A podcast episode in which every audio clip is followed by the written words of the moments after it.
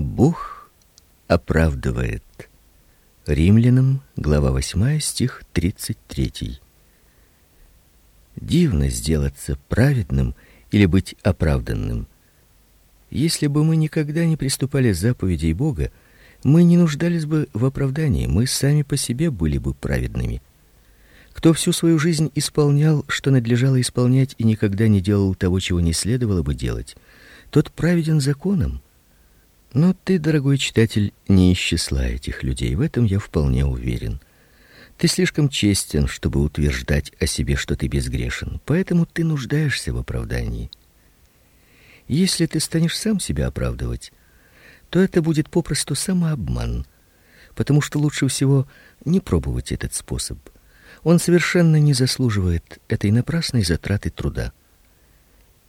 Если бы ты обратился к обыкновенным смертным с просьбой оправдать тебя, что могли бы они сделать? За несколько грошей, быть может, некоторые станут хорошо отзываться о тебе. Зато другие за еще меньшее вознаграждение будут злословить тебя за спиной. Людские толки не имеют большой цены. В нашем тексте сказано: Бог оправдывает. И это гораздо важнее. Это оправдание поразительный факт. Факт, который следовало бы тщательно рассмотреть. Во-первых, читатель, никто, кроме Бога, никогда не подумал бы оправдать виновных. Они принимали участие в открытом возмущении, обеими руками творили зло, переходили от одного злого дела к другому. Они возвращались к греху даже после того, как страдали из-за него и были принуждены на известное время оставить его. Они нарушили закон и попирали Евангелие ногами. Они отталкивали от себя весть о благодати и пребывании в безбожии.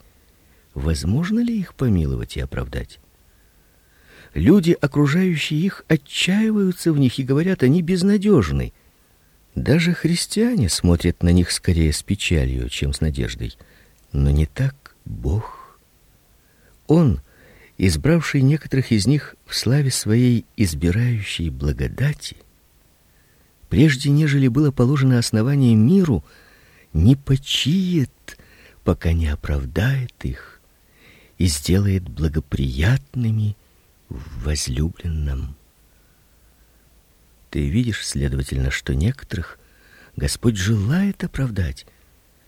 Почему бы мне и тебе не быть в их числе?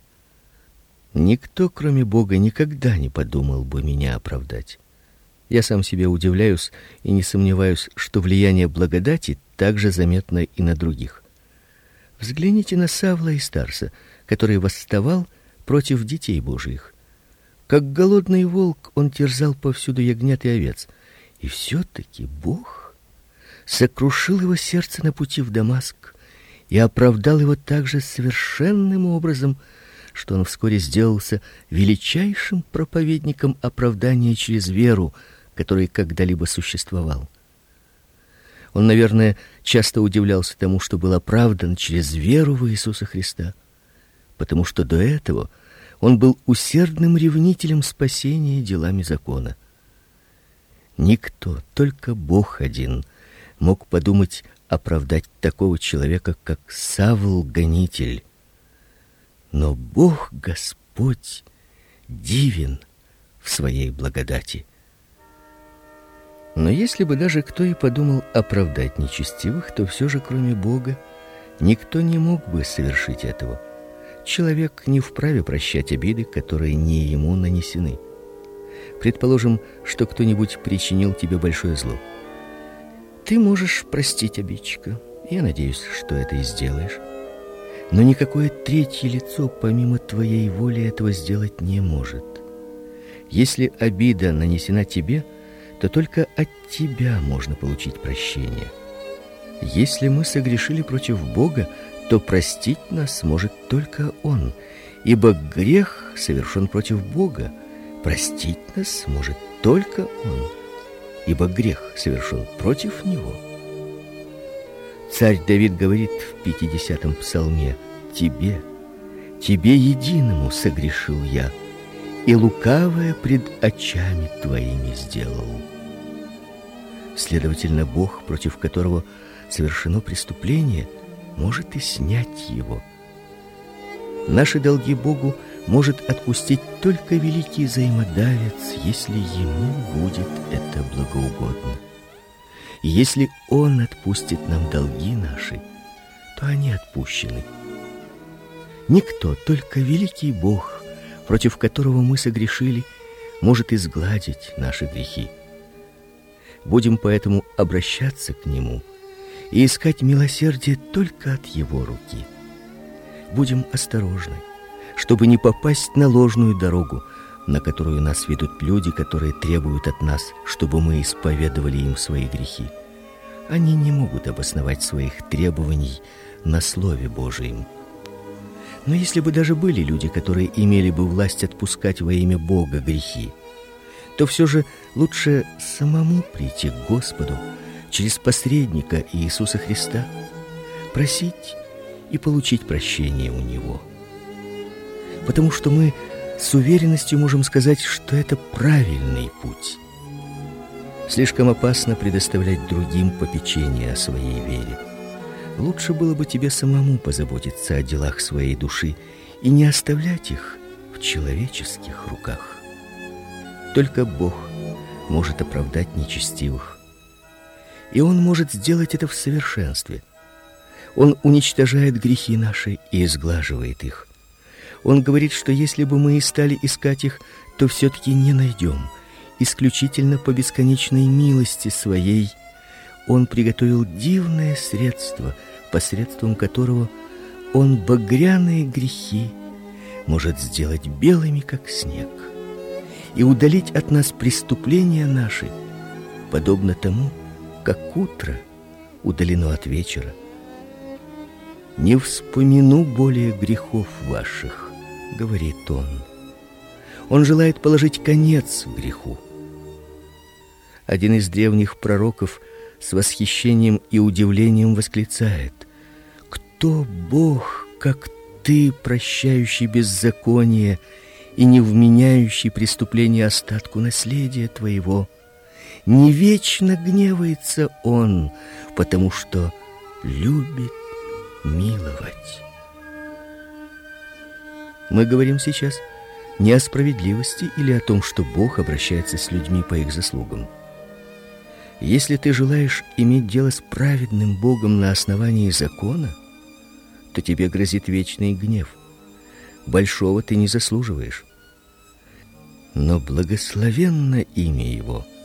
Он поступил с нами не по нашим грехам. Он ведет с нами дело на основании свободной благодати и бесконечного милосердия. Уврачую от падения их, возлюблю их по благоволению.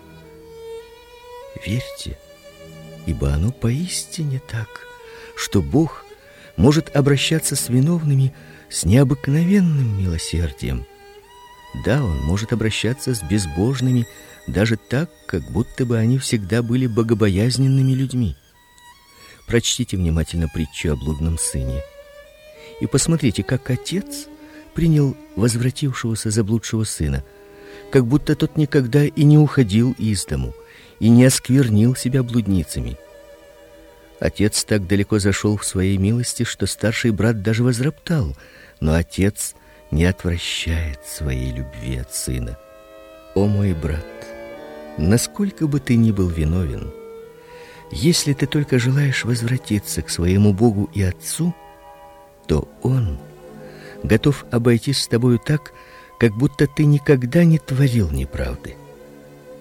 Он желает смотреть на тебя как на праведного и сообразно тому поступать с тобой. Что ты скажешь об этом, читатель? Разве ты не видишь? Я хотел бы как можно яснее представить, насколько славно и чудно это дело, что хотя никто, кроме Бога, не подумал бы оправдать нечестивых, и никто, кроме Бога, этого не мог бы сделать. Господь желает совершить это оправдание. Обратите внимание на вызов апостолов. кто будет обвинять избранных Божиих? Бог оправдывает их. Если Бог оправдывает человека, то это оправдание хорошо, сообразно правде и справедливости и совершено навеки. Я недавно читал в одной статье, полной яда против Евангелия и проповеди его, что мы держимся особого рода теории, следуя которой воображаем себе, что возможно снять с людей грехи. Мы не имеем теорий. Мы проповедуем факты. Величайший факт под небесами есть тот, что Христос своей драгоценной кровью снимает грех, и что Бог ради Иисуса Христа обращается с людьми по божественному милосердию, прощает виновных и оправдывает их. Не потому, что видит в них что-либо или предвидит, что оно в них будет, а исключительно по богатству своего милосердия, которое находится в нем самом. Вот это мы проповедовали, проповедуем и желаем проповедовать всю нашу жизнь. Бог оправдывает, оправдывает нечестивых. Он не стыдится нас оправдывать, а мы не стыдимся проповедовать это оправдание. Оправдание, исходящее от самого Бога, выше всяких сомнений. Если судья меня оправдал, кто может меня осудить? Если высший суд во всей вселенной меня оправдал, кто будет обвинять? Божье оправдание ответ, удовлетворяющий пробужденную совесть. Святой Дух, пользуясь им, навевает мир на всю нашу природу, и мы более не страшимся. Имея это оправдание, мы спокойно можем отвечать на рев и злое издевательство сатаны. Имея это оправдание, мы будем в состоянии тихо умереть. Имея это оправдание, мы смело и бодро восстанем из гроба и предстанем пред великим последним судом. Нет, к вечному мучению меня ни мир, ни ад не может присудить. Со мной не входит он на суд. Друг, Господь может изгладить все твои грехи. Я не потому трачу слова, говоря всякий грех и хула простятся человеку. Если ты и по шею погряз в преступлениях, он все таки одним словом может снять нечистоту и сказать: "Хочу, очистись".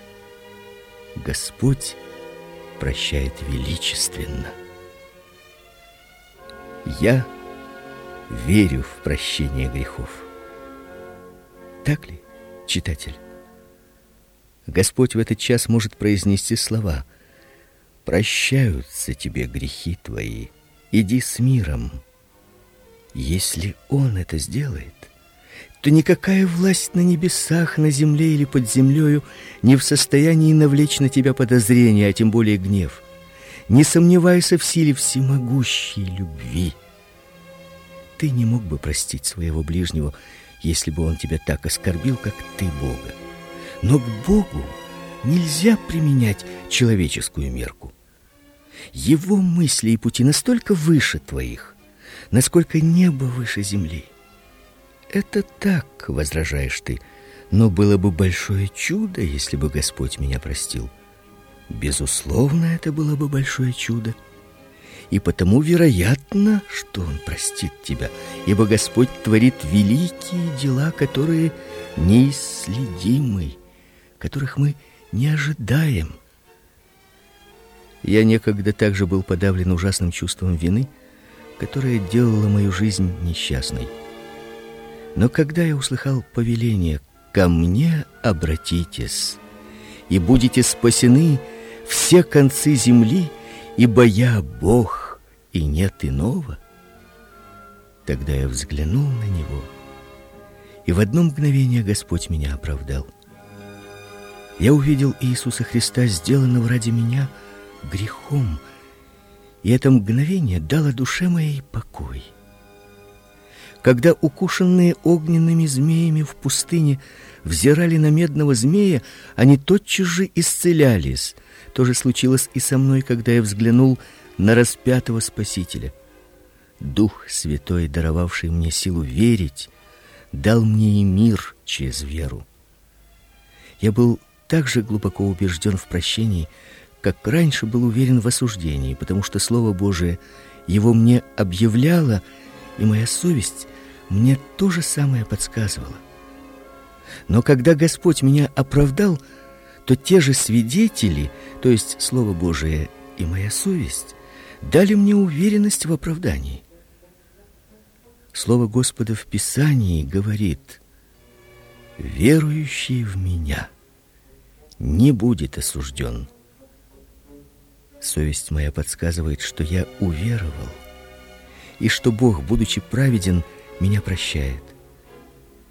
Итак, я имею свидетельство Святого Духа и моей собственной совести, и оба они свидетельствуют об одном. О, как я желал бы, чтобы читатель принял в этом свидетельстве Бога. Тогда он вскоре имел бы и свидетельство в самом себе.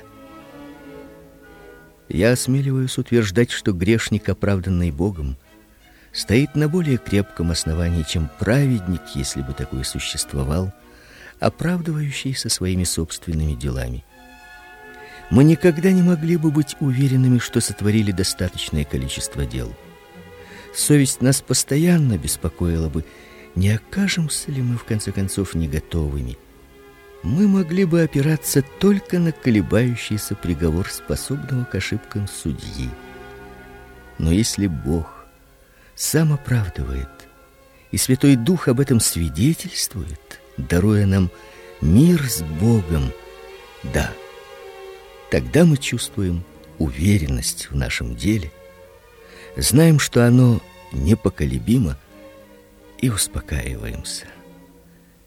Ни один язык не может изъяснить глубины того спокойствия и тишины, которая не сходит на душу, получившую мир Божий, который превыше всякого разума. Друг, немедли, ищи этот мир сейчас.